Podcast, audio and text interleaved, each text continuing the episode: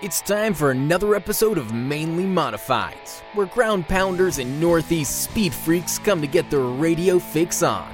Let's join the Race Chaser Media crew in the studio. Hello, everyone, and welcome to this week's Mainly Modifieds episode as we uh, kick off another uh, hour or so of conversation about, well, mainly modifieds, but we do try to cover whatever is going on in the world of New England motorsports and uh, had some action that we'll uh, talk about later. My name is Tom Baker with Race Chaser Media. Kyle Souza going to be joining us in a little while. Uh, we've got plenty to talk about on this show, but I don't want to delay here because we've got a really fun interview with Derek Griffith. And Derek's a driver that I've been watching for a while.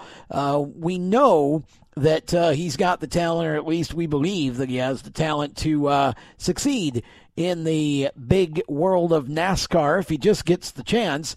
Uh, and he is he continues to prove that.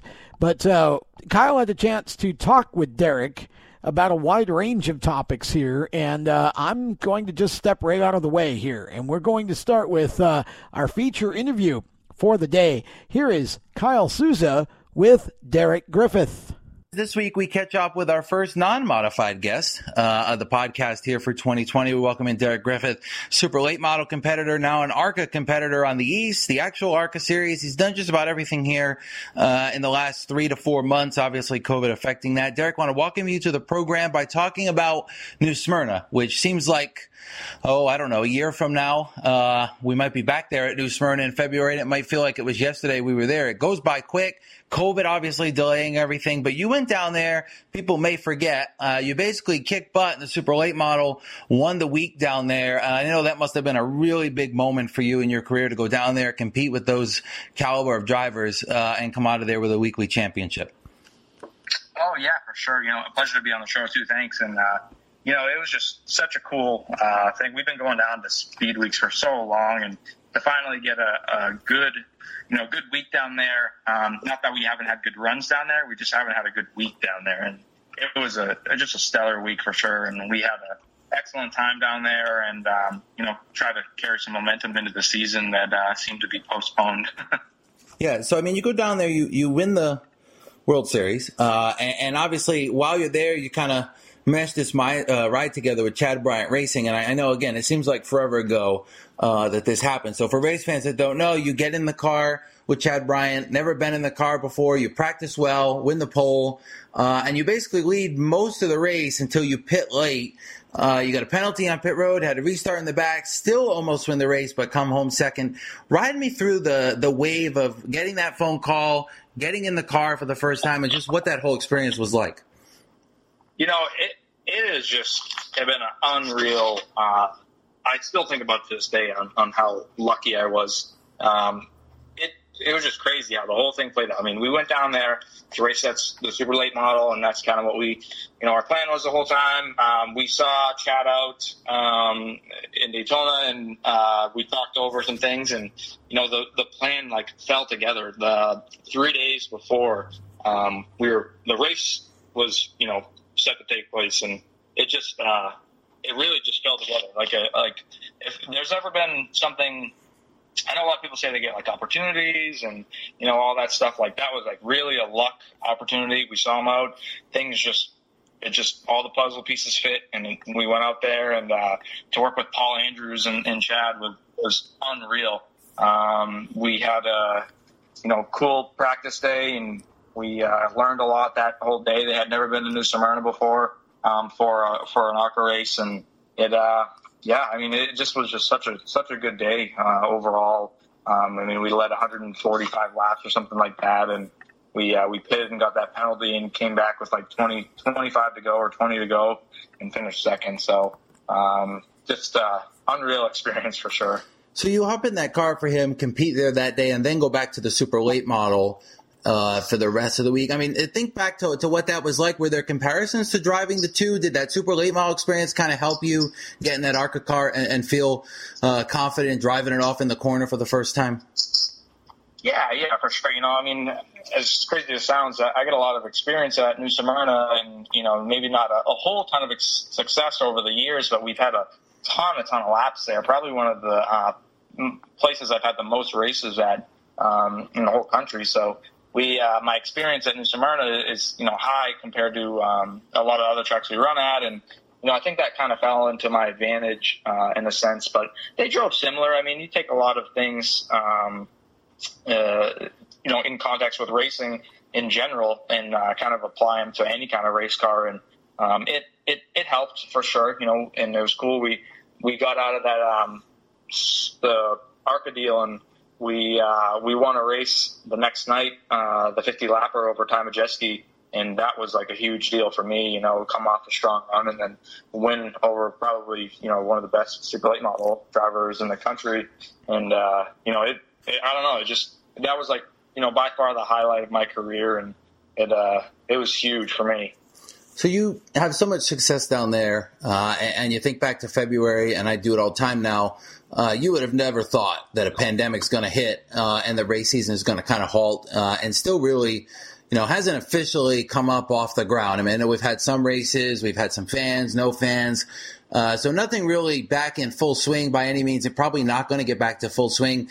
But what was this whole situation like? I mean, COVID affected everybody in different ways, but for you and you guys that are so committed to racing, have so much money in racing, so much equipment, uh, what is this delay like from a race car driver's perspective, just waiting to get back on the track? You know, it, it's a little frustrating to be honest. Um, not, not, you know, you can't really control these things, and uh, it's it's a crazy time. But um, you know, it's I don't know. It's one of those things where we were all ready to get going, and um, you know, just right about when we were ready to to really, uh, you know, let stuff go, the pandemic hit, and um, you know, everyone's got to stay safe and everything. That's going to be the number one priority of the whole country, and that's what it should be. Um, but it seems like as things start to free up everywhere else, it still seems we're kind of in a like a lockdown stage where you know other places and other things are allowed to uh, you know have a little bit more freedom than us, and you know it's uh, racing uh, at least has had some you know events go on where no fans in the stands and in a sense like that. Um, but you know I'm, I could probably talk for most of the whole entire racing community that we're just ready to get back going. You know we want to we want to go out there, we want to race, and uh, you know, like you said, a lot of these, everyone really has so much time and money invested, and especially just over the winter time alone um, in their car, and you know, stuff changes so fast in the racing uh, world, and for it to be delayed so long, um, you know, it was, it's it's frustrating, but you know, it, we're all ready to get back going, and I'm lucky enough where we've we've had a few races and we've run a few races, so it uh, you know, I, I'm ahead of a lot of other people and as far as like seat time goes for the year, but you know, it still feels like I'm lacking. You know, it's crazy. Yeah, it's almost July, uh, and you've only had a couple races uh, since Speed Week. So let's talk about those couple races, though. I mean, when the COVID pandemic, just before it hit, you were seeking sponsorship to kind of run a full ARCA East deal with Chad Bryant. Uh, it seemed like you got that sponsorship.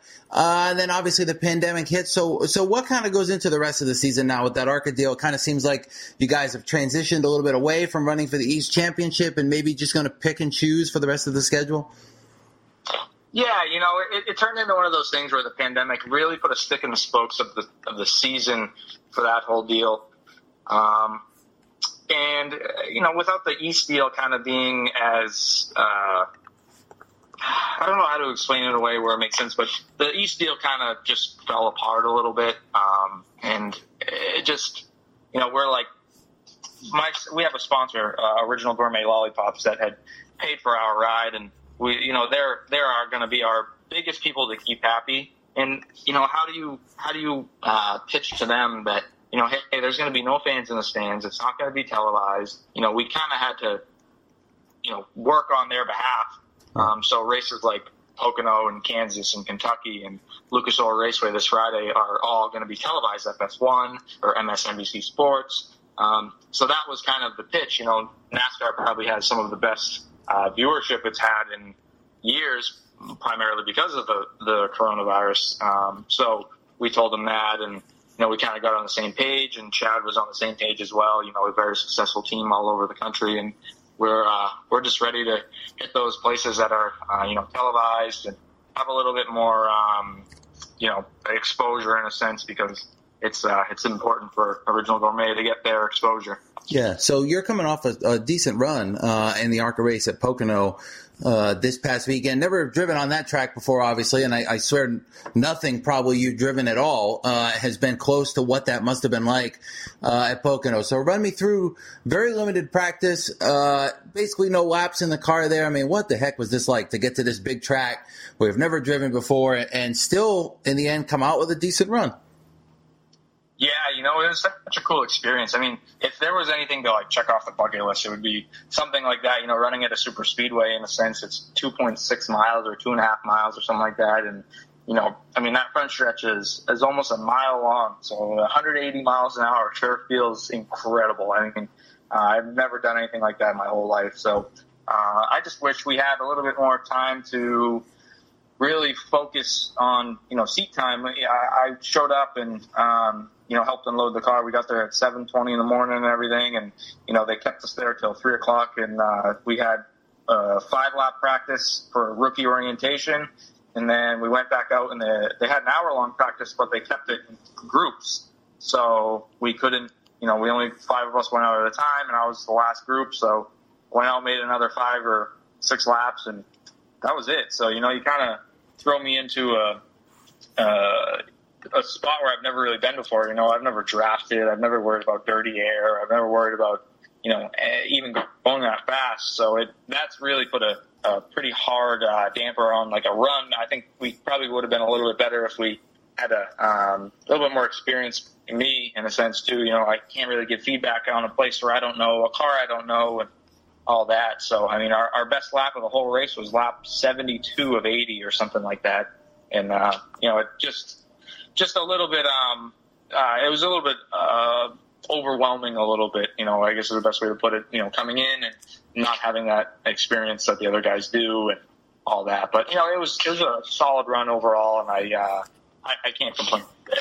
So you got that sponsor, you got the deal with Chad Bryant. I mean, this is kind of uh, to me, you know, winning the World Series championship, winning the PASS North, uh, national championship kind of pinnacles. But is this kind of the pinnacle of your career, being able to run with Chad Bryant so far? I mean, you're still young, rising, uh, but this kind of puts you on a different level, it would seem, than winning a super late model championship would now that you've kind of taken that next step up the ladder.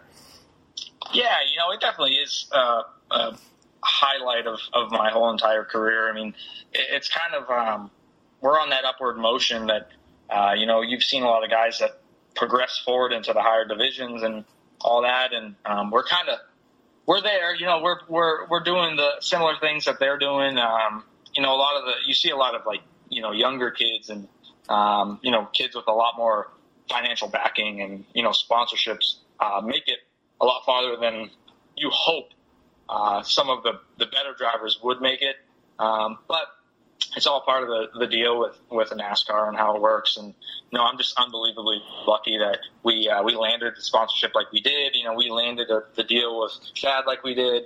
Um, the, the whole deal just came together. It was like the perfect storm. And, uh, I, I just am so lucky that, that I was the one that, that got it rather than, you know, someone else. And, um, and, you know, I, I just hope that we can really capitalize on it and really, you know, uh, propel like my career forward in, in the sense um, you know, I love watching those guys race on Saturday and Sunday. You know, it'd be unreal to be there and uh, on you know in the same level as those guys. Um, but you know, we dream. We all dream. Every short tracker wants to be out there running. Uh, you know, kind of doing what I'm doing. So it's it's uh, unreal to be to be able to do it gives you the opportunity uh, to move forward now and then come back home from Pocono. Uh, and I assume going to White Mountain Friday with the Pro Stock and the Super Late Model team uh, what about the super late model? What, what are you kind of thinking here? Just going to try to fit it in wherever you can and, and, pick and choose there as well for the rest of the season?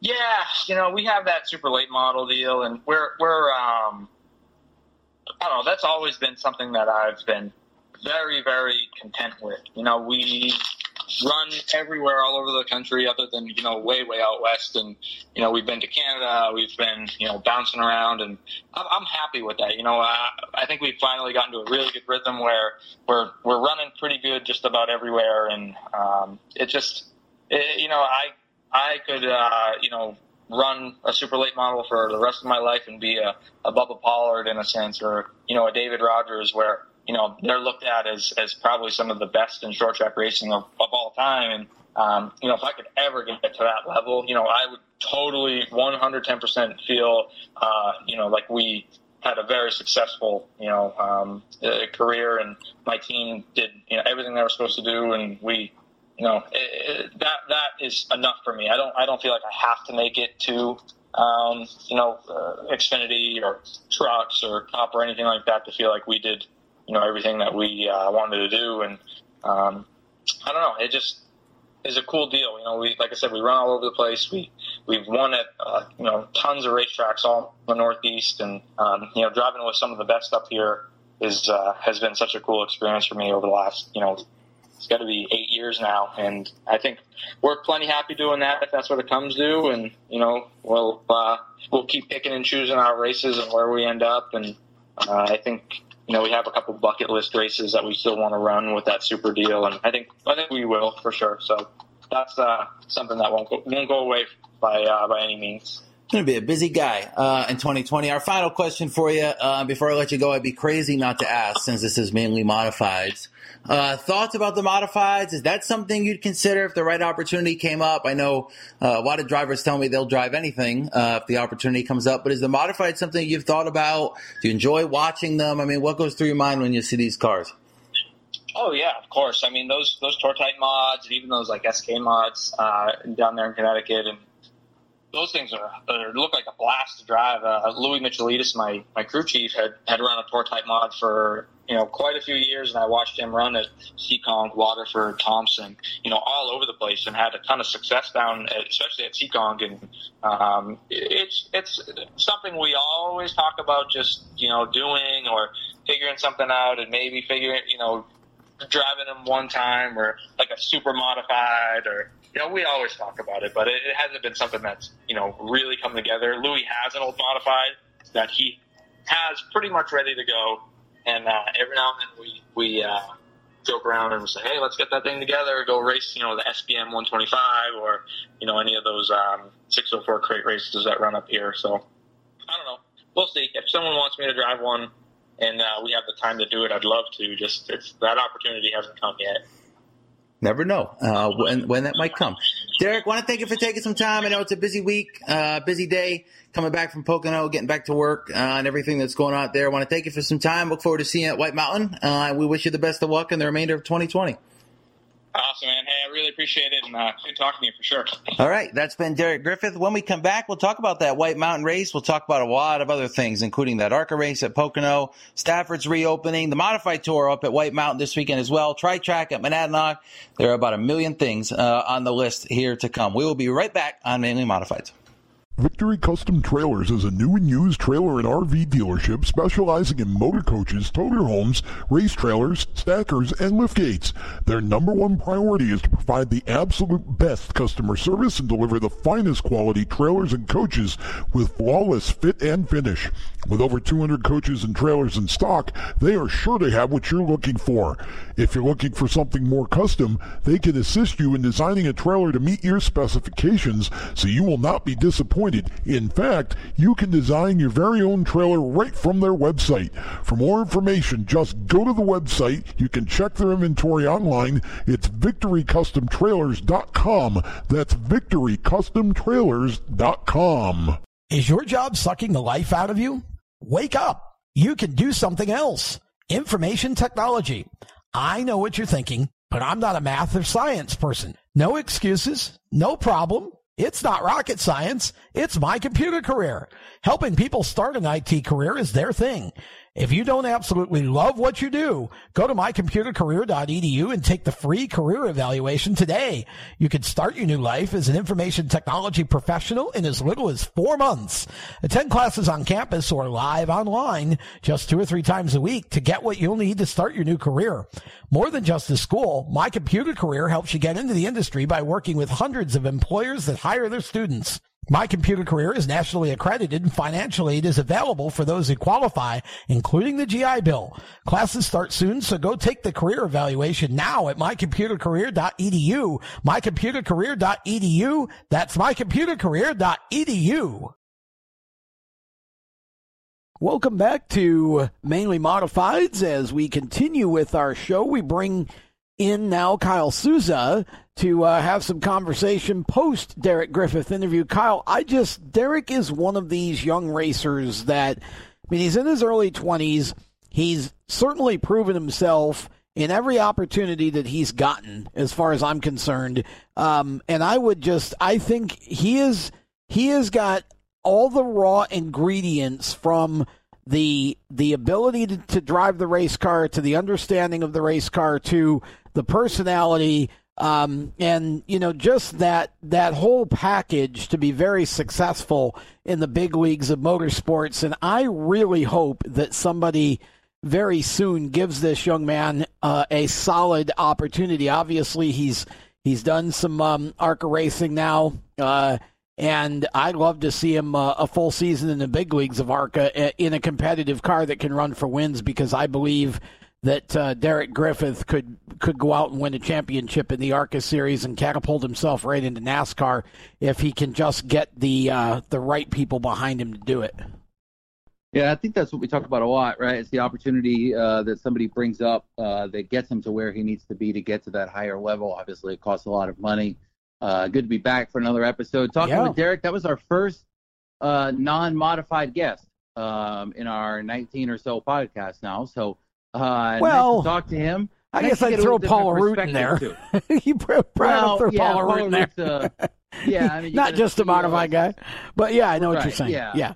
He's, uh, you know, j- just an all-around great kid. Uh, really passionate about racing. He is. Uh, we started talking about you know him winning the World Series title at New Smyrna this year, which is obviously uh, other than this, getting the jump to ARCA, probably the most marquee uh, you know stat in his racing resume. I know he's won some big super late model races, uh, and you heard him say he's still got some super late model races on his calendar.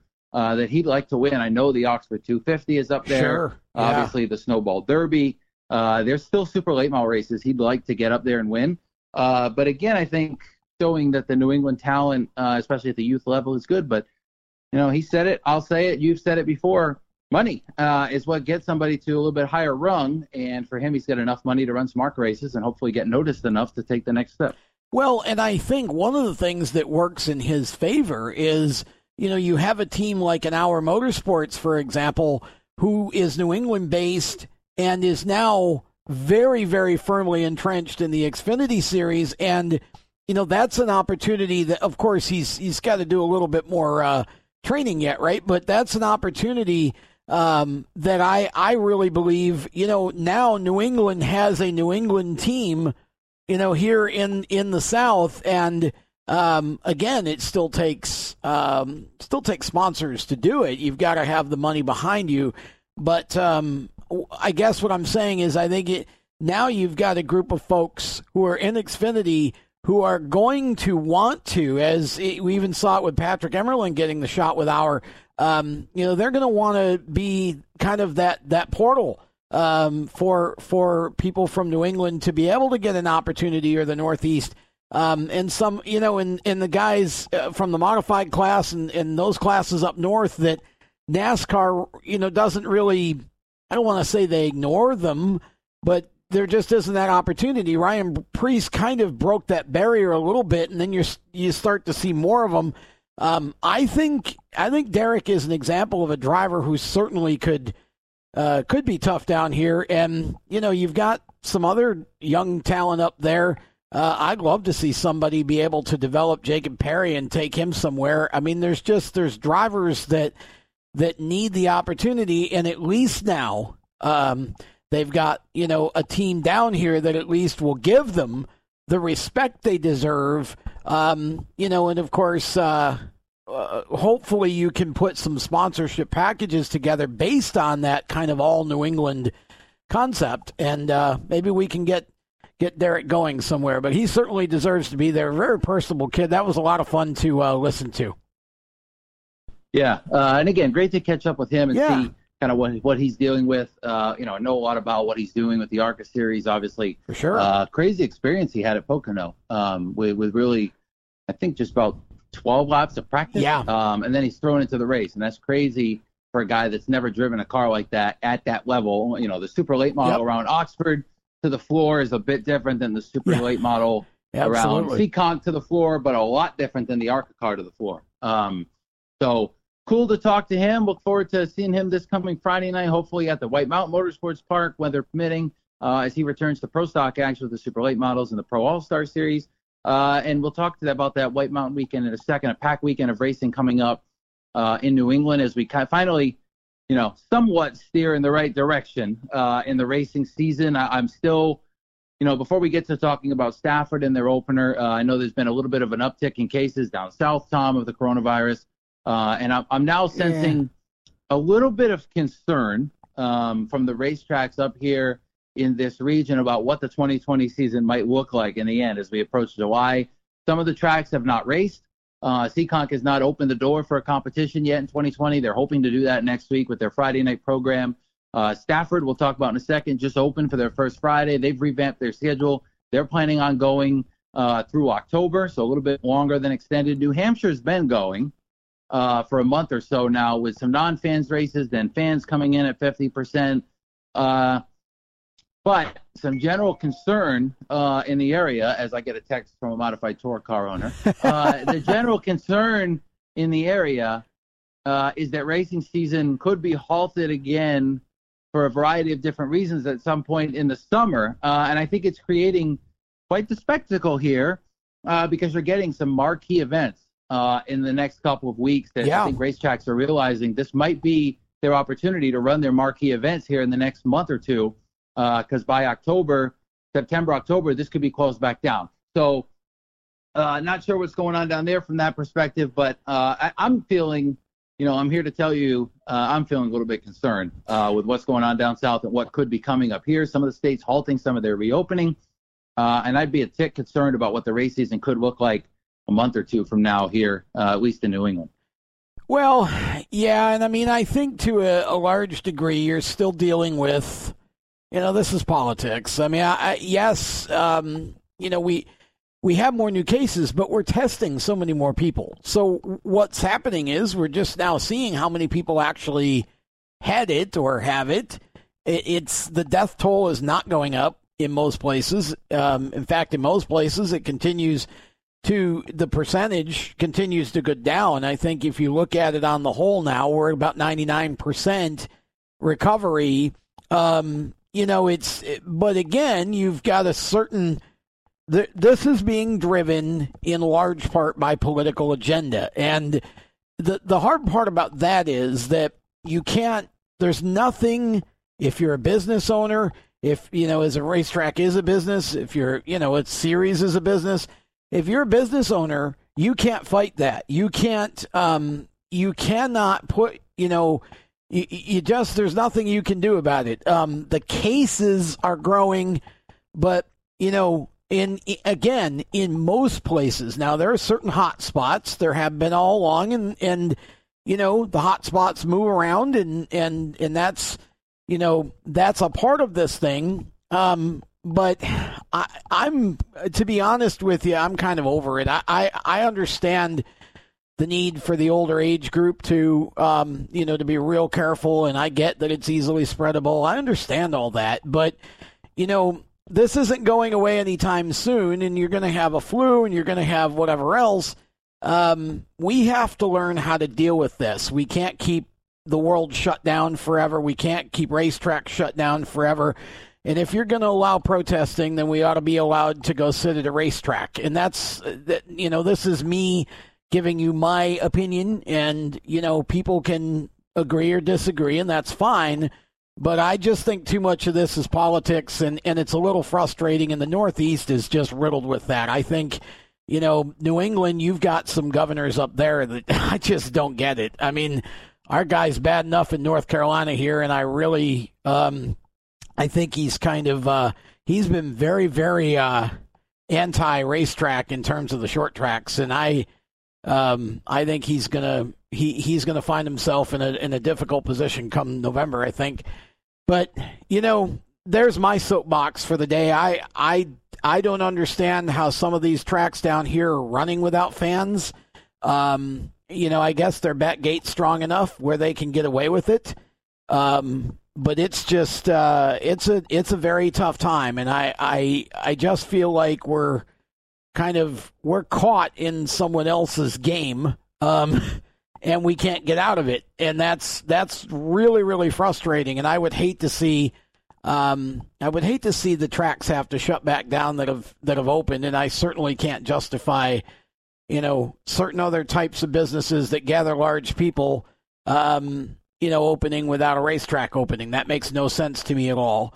Um, so I think that's kind of where we are now. I, I, you know, just putting it like it is. Um, you know, I don't I don't think this is necessarily necessary at this point. I think you could open up and social distance or do whatever and be just fine. We haven't seen great spikes from, you know, people in the pits at racetracks down here uh, or anywhere in the country that I know of.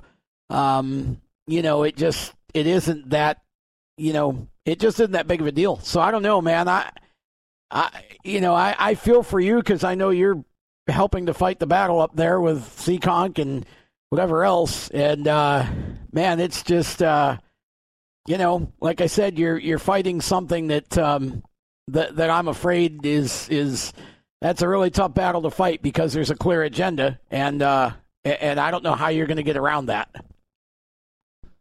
Yeah, uh, I can't really put it any better way. It's kind of frustrating. Uh, I've been frustrated with it for a while. I think many of the race fans listening, race car drivers, team owners, sponsors, everybody's just as frustrated yeah. um, with, with what's been going on here, uh, not only in New England, but all throughout the country uh, with the race season. Obviously, there was some frustration at Stafford uh, for them to try to get going in 2020. We talked to Paul Arute right here on the show last week, Tom, yeah. told us uh, it was really, you know, a fight with their state as well to get open at Stafford uh, and get their 2020 season rolling. Obviously, uh, we talked to him last week. They were getting ready to lead into their Friday night for 2020 and all heck they did. Um, a lot of cars pulled into that paddock area. Uh, they had a Consi in their SK lights, a Consi in their SK. Uh, they had a lot of late models, a good count of street stocks, a full field of those, and a decent count of the limited late models as well. Nice uh, for their 2020 opener this past Friday night. Last we had gone off the air. Uh, last week we had talked about a pay per view at Stafford, uh, and the fact that at you know at the envisional moment that we were talking to Paul uh, on that Tuesday episode uh, they had not announced anything. Paul was looking at some options. Yep. So it was possible. Well, by the end of the week, they had announced uh, prior to the opening night that they were going to launch StaffordSpeedway.tv, uh, and they launched that with a pay-per-view, twenty dollars uh, to watch the Friday night racing. I took in most of the racing via that pay-per-view, especially the SK feature. Uh, we've talked about the racetracks running with no fans. Not really possible at a lot of them. It is possible though that some of them run this pay-per-view program. Stafford's got the equipment, they've got the people, yeah, uh, and it worked out well uh, with their pay-per-view production. So kudos to them for doing that. That's awesome. Uh, and no surprise here, Tom. Keith Rocco uh, opens the SK modified season in Victory Lane up there. This is the third straight year that he's won the opener in the SKs, and I, I don't think anybody listening uh, is going to be overly surprised no. to find out that that was the case. Not at all. I mean, Keith is the man when it comes to the, that division. And, and again, you know, you think about that, and with the amount of competition that there is in that SK division, for Keith to still be as dominant as he is and still be on top after all this time, I mean, experience counts. But th- that that division is one of the, to me, the most competitive and and most respectable divisions in all of short track motorsports in this country. And not a surprise Keith won, but again, a testament to the skill level and the talent that he still has because, um, gosh, I mean, that's as stacked of a division as, as you'll find anywhere on any racetrack in the country on a, on a Friday or a Saturday night. Yeah, uh, and he opens the season at Victory Lane. The front of that field stacked with regulars as well that are going to be strong all year. Todd Owen, Ronnie Williams, yep. Chase Dowling was up there for a bit before he had a mechanical failure. Uh, you know, Woody Pitkat was up there. There's guys in this field, including Stephen Kopcik, uh, who's kind of come out of nowhere the last couple years as the top contender uh, over at Stafford and the SKs. These guys are hardcore racers. Uh, a lot of them work on their own stuff. They set up their own stuff. In Todd Owen's case, he builds his own race cars. Uh, I know Rocco works in his race cars 24 7. Uh, doesn't have much time to do anything else these days. Uh, so, you know, good to see him in victory lane. John Pulio picking up his first win in the SK Lights. Uh, always great to see a first time winner. Uh, a little bit of a long night uh, as part of this opener. Uh, you know, the SK feature didn't go off probably till 11 o'clock. They started their heat races at 6. Oh, wow. Uh, I think that a product of packed pit area. Um, but I wasn't there, Tom, but I, I, talked to a lot of people that were there uh, and a test there.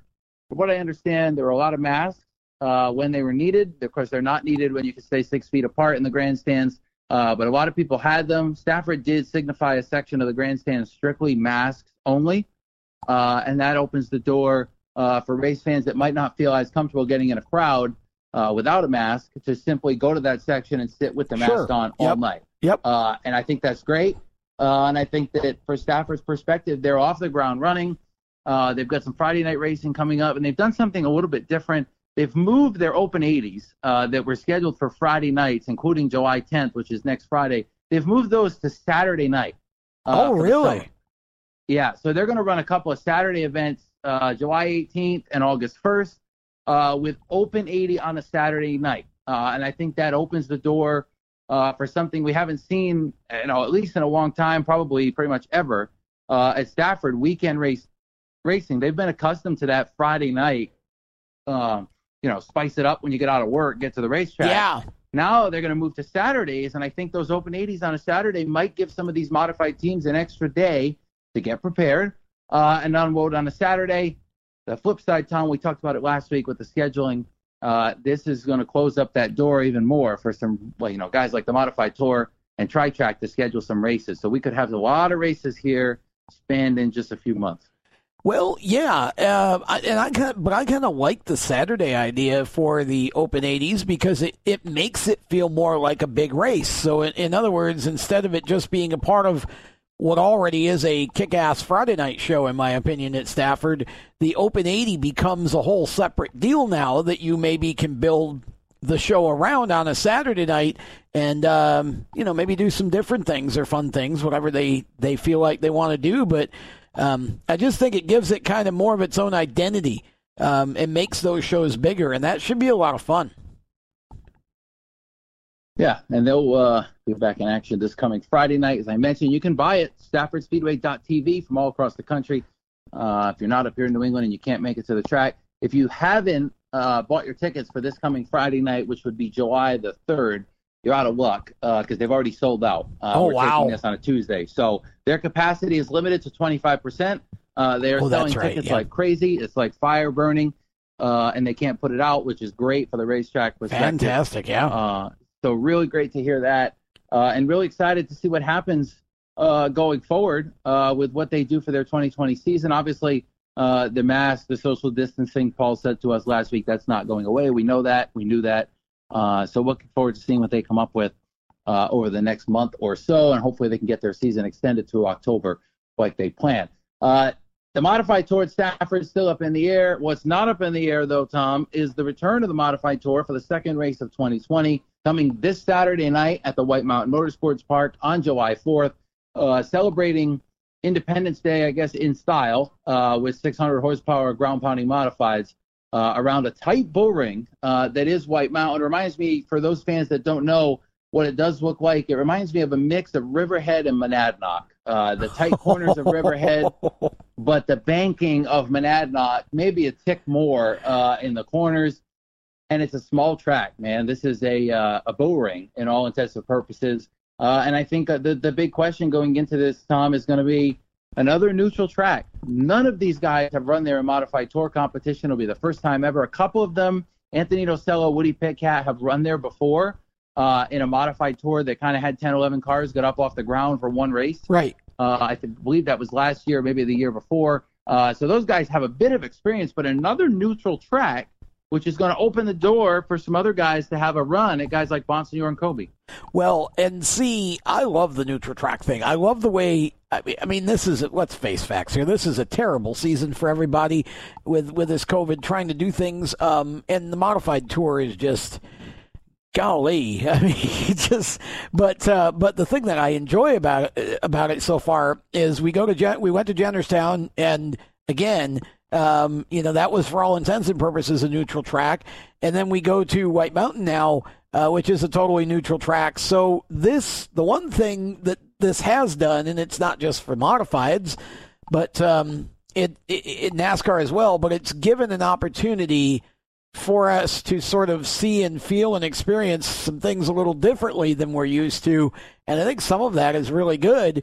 Um, I can't wait. I mean, the way you just described White Mountain, I, I really want to watch that show now um, because that's exactly the kind of a racetrack I'd love to see the tour race on. I imagine that's going to be uh, there. There will likely be some fireworks on and off the track. I would think, um, and so that's that's fun. I I I love it, and and it's the the only bad part about it is obviously there's no continuity here, right? Because we're we're kind of making it up as we go, which is you know nobody's fault really, um, as far as the tour. But um, you know, at least the first two shows have been at interesting places that are necessarily very different for the modified set, and um, you know the guys get to to try out some different things, and maybe we maybe we'll get some different faces uh, mixing it up at the front this weekend with that track being such a bull ring. Yeah, it could be. Uh, you know, we could get some other guys up there. I know a couple of guys have gone up and tested. Craig Watts, Matt Swanson. I believe Sam Rameau's been up there uh, testing as well. So a couple of guys have turned some laps, uh, which is great to see that they're getting a little bit of a jump uh, on the other competitors and getting rolling. Yeah. Obviously, the testing gives you a tick of an advantage uh, over the rest of them.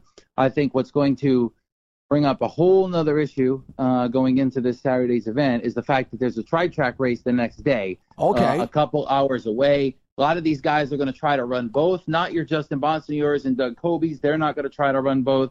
But the guys that are going to try to run both, guys like Matt Hirschman, guys like Sam Rameau, guys like Chase Dowling, Ronnie Williams is not running at White Mountain, but he'll be at Monadnock on okay. Sunday. Woody Pitkat's going to run both.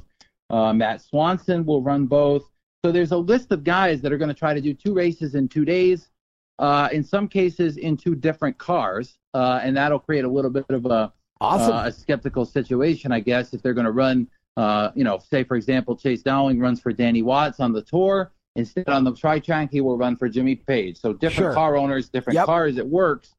Uh, but I think personally, I mean, I, I haven't seen anything that's going to tell me uh, that Justin Bonsignore is not the clear cut favorite uh, going into this race. They go to new tracks all the time. Justin seems to pick it up right away. Obviously, Ryan Stone gives him a good car.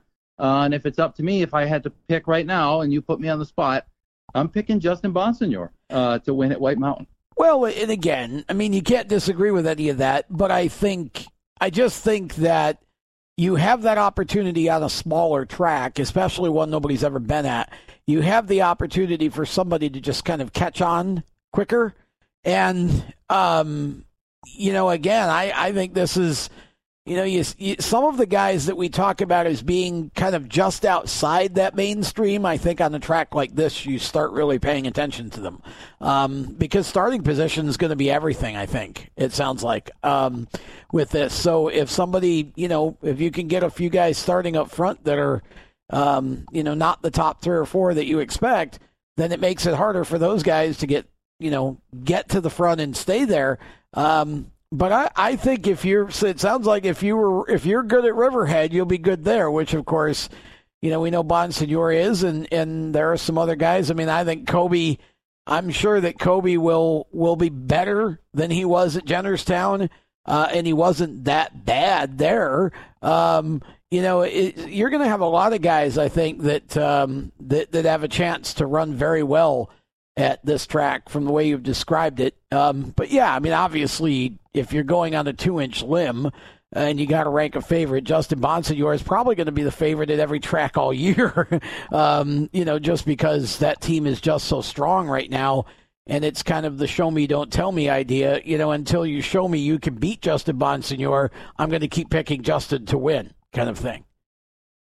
Yeah, uh, and that's exactly my motto. If you can't beat him, uh, until somebody proves to me that they can outrun him at any track, uh, straight up. And this is going to be a race, Tom, where uh, they're going to have to do it straight up. And I say it reminds me a lot of Riverhead and Monadnock. Some of the reason, not just the track surface, is the fact that the pit area is not in the infield. Uh, the pit area is outside the track. Excuse me. Yeah. So if you have to pit, uh, you are going at least one lap down before you get back out. In, in yeah. most cases, probably more. Uh, so that tells me that they've got to go all 200 laps on one dang set of tires. Uh, and to me, you know, again, at lap 190, uh, when you need to drive the teeth out of it, uh, to maintain position at the front of the field. You tell me uh, who is going to outrun Justin Bonsignore on 200 lap tires. I, I just don't, with the setup that's under that car, uh, there are very few guys in that tour right now that I think are going to be able to run with him. I think guys like Watts, Still Coby. Uh, I look at a guy, you know, like Timmy Solomito. See, that's uh, I was going to mention Timmy.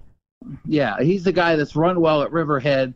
Uh, that could be a contender up there. Uh, Chase Dowling can drive. You know, there's a really good list. I mean, you got Woody Pitkat, Matt Swanson, guys like Rameau, Patrick Emerling, McKennedy, Coby, the Bonsignores, both Kyle and Justin, the cousins. Uh, you've got the Catalanos, all three of their cars, Solomito, Pastriak, Dowling, Silk, Nocella. I mean, the list just goes on and on of the guys that are competing uh, on Sunday, excuse me, Saturday at White Mountain. I think this is going to be a good show. In all intents and purposes, this is a race weekend that race fans are not going to want to miss. Tom, you see a lot of super late models down there. They're going to get that on Friday night with the Pro All Star Yeah. Series for 150 laps, uh, 100 lap late model race, fireworks, and then Saturday you got the tour race on Saturday night. I'm, I'm really pleased to see White Mountain step up uh, and bring in a modified tour show. It really, Tom, a, a really a, a scary time uh, for all intents and purposes for racing because you know the modified tour sanctioning fee is 70 grand on a normal year. Yeah, This year it's probably more like 40 or 45 at this point.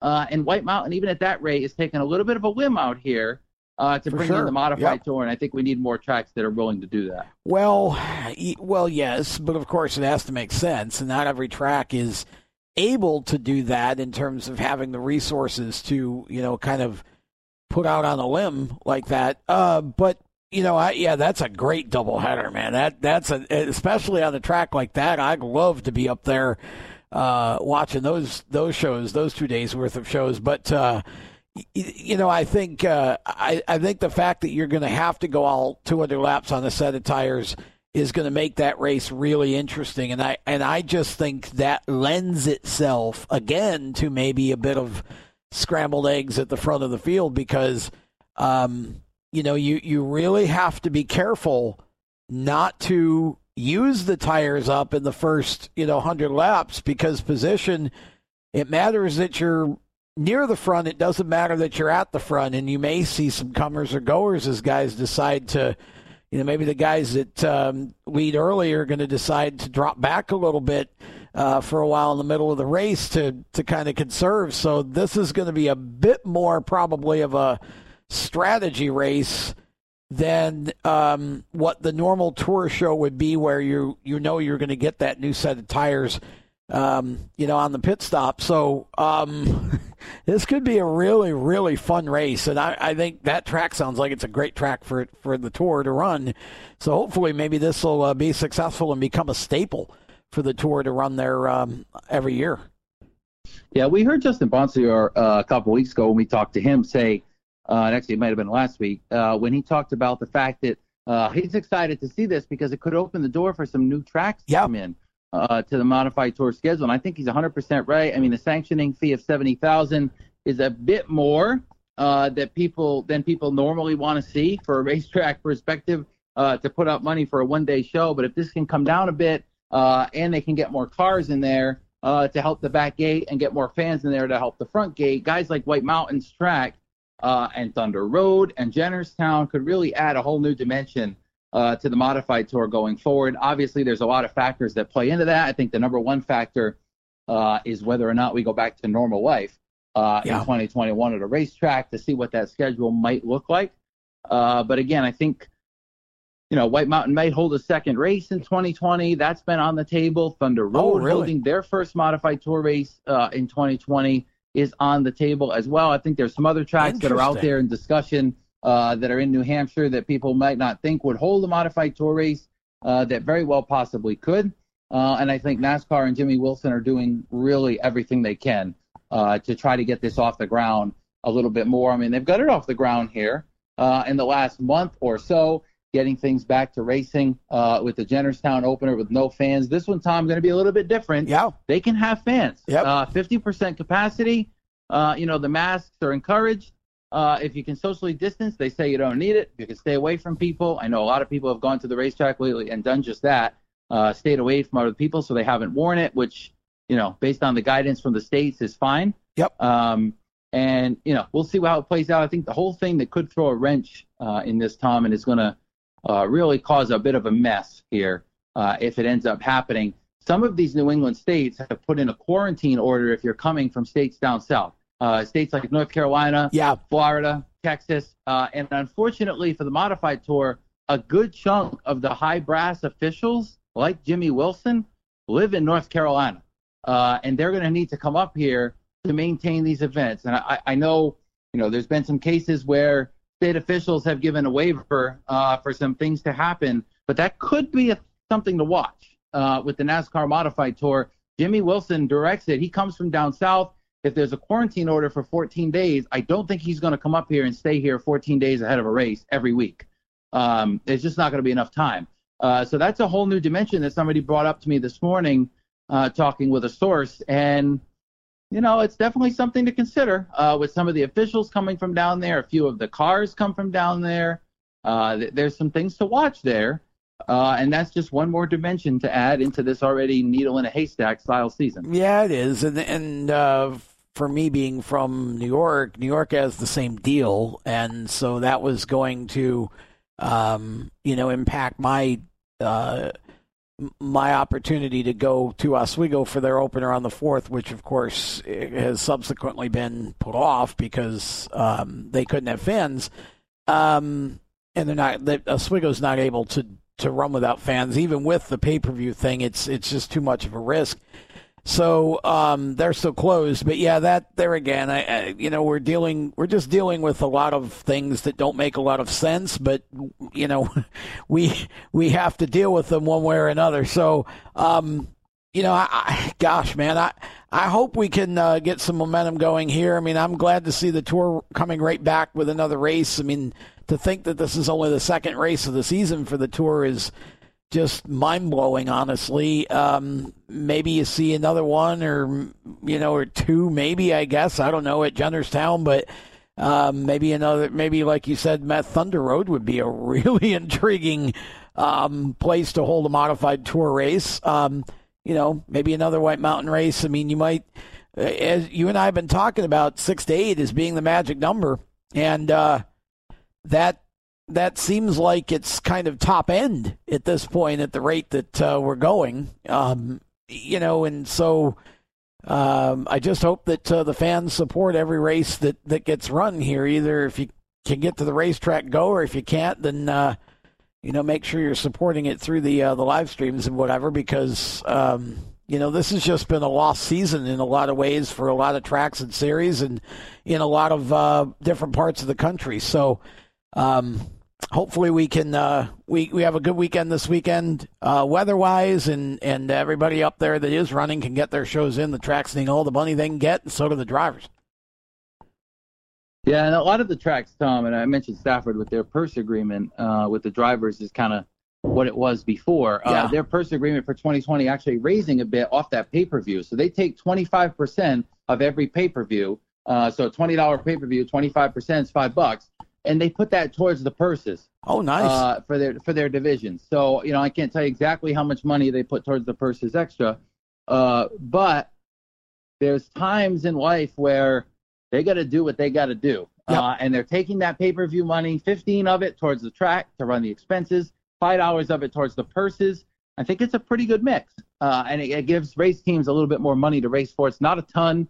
I'm sure they're not selling 20,000 pay per views. They might sell two, three, four hundred at most yeah uh, for for a regular Friday night. Maybe their opener they might have sold the high end of that. I'm sure their regular Friday nights they'll sell a little bit lower. Their open modified shows it's like 30 bucks I think, uh, you know, for the pay per view, and then I, the Friday night show is either 20 or 25 dollars. So uh, it's it's a good value, uh, pretty close to what you get in the front gate, maybe a tick less. Uh, so looking forward to seeing what they do with that. Speaking of streaming, uh, for those of you who heard me talk about the Tri Track Open Modified Series race, uh, that event is going to be streamed as well. Speed51.com teaming with the Tri Track Series to get that race on pay per view uh, for $25 for the day of racing. You can purchase that on Speed 51. They're going back, Tom, for the first time this year. Tri Track originally scheduled to go at Monadnock way back on May 9th, which feels like years ago. yeah Uh, and now they're finally going to get underway on Sunday, uh, July the 5th. Uh, and We've talked about the Tri Track Series before, worthy of spending a couple minutes on now, though. Sure. To say that this is a different kind of modified series. It's not the modified tour. Uh, they don't get, you know, Ken Massa and Mike Smeriglio in the past, modified tour top car owners. They go with guys like Bob Horn, uh, you know, Matt Hirschman, uh, Les Hinckley, guys that are car owners that work on their own car most of the time. Right. Uh, and they get some others in there as well from the modified tour. But TriTrack does a couple of cool things. Number one, they run heat races instead of single car qualifying. Uh, and that kind of opens the door for some cool stuff. Consi races, a B main if necessary. This year, they're going to pay $300 to win a heat race. Uh, oh, wow. Pretty dang good yeah, for a 15 lap heat race. Uh, so they're going to pay that. And I think, Tom, the biggest thing that the TriTrack Series done for me does, uh, from my perspective, is sends cars home at every race. I mean, there are 40 cars there and only 26 start, and that just shows you the caliber uh, of series that these officials have put together. That all these people are willing to show up, uh, and 14 or 15 of them are not even going to take the dang green flag, and still, even if they don't qualify, are going to make at least $300 uh, for coming to the track. This series is really the epitome uh, of six races uh, and a smaller caliber, smaller budget series where race teams can still make a good check. That's fantastic. Yeah. I mean, well, and see, I, I think, I feel like uh, on the dirt side of things in New York, Pennsylvania, that area, you have the Super Dirt series, Super Dirt Car series, and then you have, um, you, you have a series that's basically, um, and I'm I'm, I'm not going to think of the name of the series now because I'm old and my mind freezes up. But um, you have two different series, and one is kind of the big series like NASCAR Whelen Tour would be, and the other one is um, very much the the the sort of working man's series. And I feel like Tri Track is to the NASCAR Whelen Tour what you know what that series is to the Super Dirt Car Series.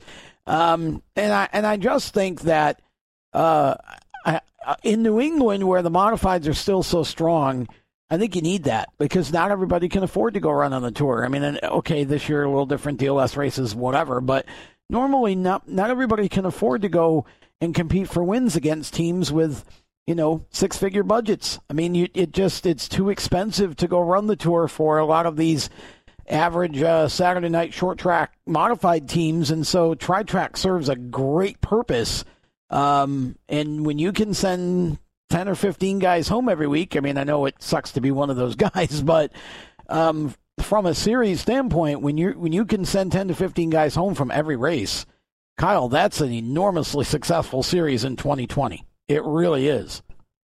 Yeah, and it opens the door uh, for a lot of these race teams to do something different too, yeah. uh, other than just the NASCAR Modified Tour, which I know a lot of people love, a lot of people enjoy uh, running the NASCAR Tour, but this gives them the opportunity to do something completely different. Uh, still same kind of lap counts, a little bit shorter with 100 laps.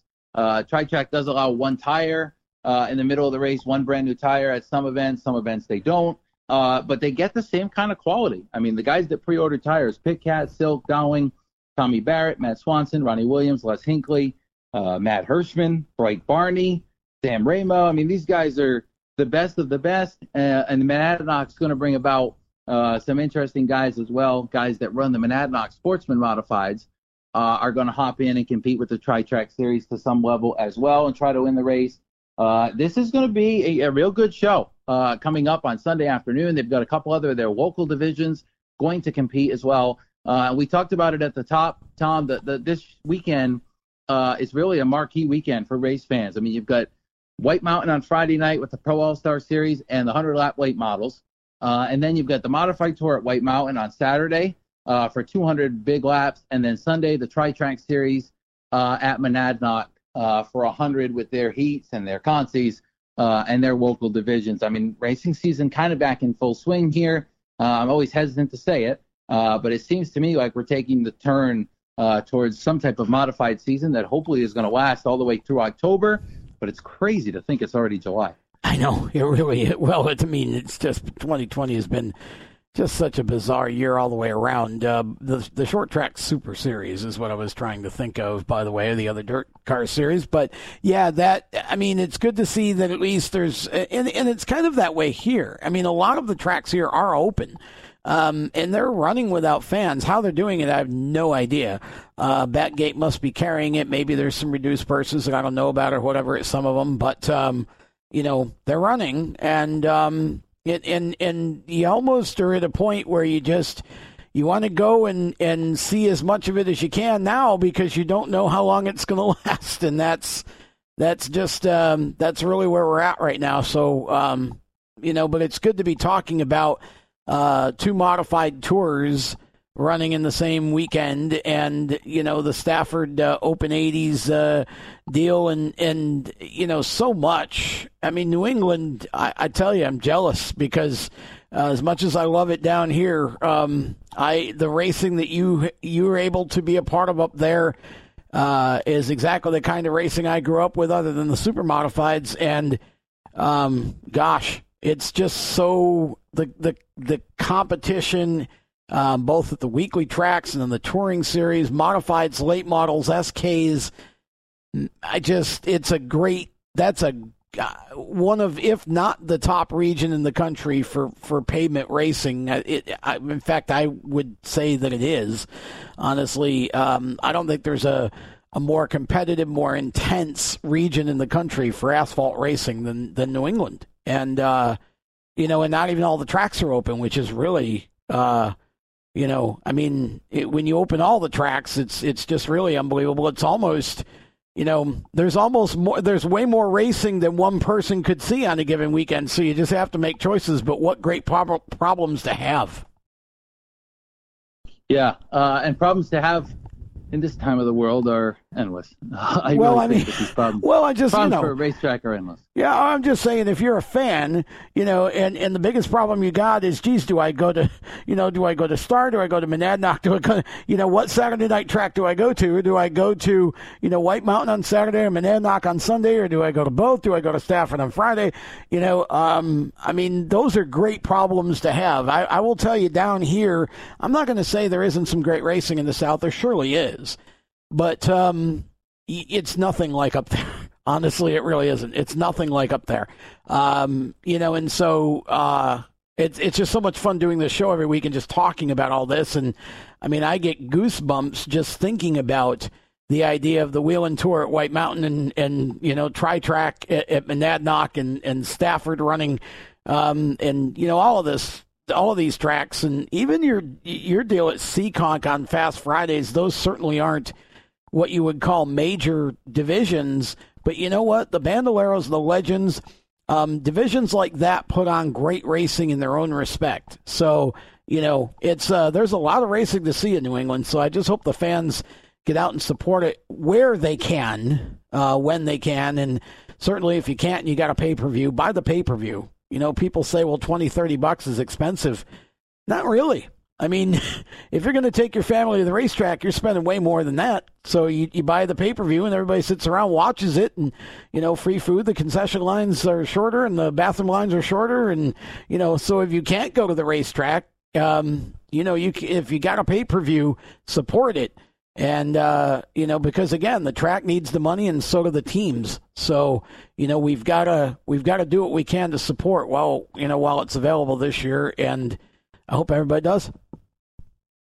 Yeah, looking forward to seeing this weekend. Looking forward to being up at the track uh, for a full weekend of racing that Yeah. I didn't expect about a month ago. Uh, that's kind of merged here together. Remember, PASS uh, on Friday. We talked to Derek Griffith earlier. He'll be there uh, for that event. We'll talk to him again, I'm sure, uh, up there. We'll talk to a couple of the winners from the weekend. Uh, get them some audio here for our show next week. Uh, and next week's going to be a busy one. We're going to recap all this racing, uh, the Mod Tour at White Mountain and Tri Track at Monadnock, especially. And then at that point, Tom, we'll be looking forward, hopefully by then, to knowing uh, when the NASCAR Whelen Modified Tour will return to the track next. Uh, obviously, last week we, you know, we talked about the fact that Wall Stadium had been postponed. Yeah. That was originally July 11th. That's been postponed. Uh, July 18th at New Hampshire was canceled. Uh, so not sure what the next date could come uh, for the modified tour. Look forward to seeing that uh, and finding out what the heck the deal is. Uh, with the rest of the 2020 modified season, which is quickly uh, sliding away from us as we already enter July. Look forward to catching up, going over everything again next week, uh, and talking to somebody else about what they feel uh, this 2020 season is is going to go, where things going next. Always a fun conversation, my friend, and uh, we'll wrap that uh, up, wrap this up on that note, and look forward to the next edition of Mainly Modifieds coming up in a week or so. In the meantime, we wish uh, all the drivers and teams a safe racing weekend coming up. Happy Fourth of July. If there was ever a time when we should be celebrating the freedom and independence that this nation has always had. It is this year. So uh, be positive, get out, have some cookouts in the backyard, enjoy being with other folks, and um, everybody be safe.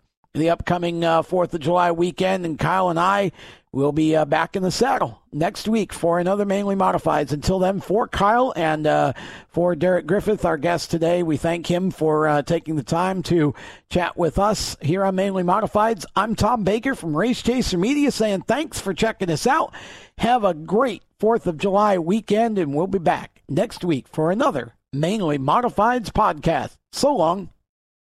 You've been listening to Mainly Modifieds, the show where ground pounders and Northeast speed freaks come to get their radio fix on.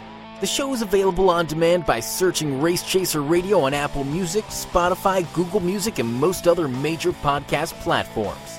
Visit racechasermedia.com for more unique motorsports stories and radio content. And follow Race Chaser Media on Facebook, Twitter, and Instagram.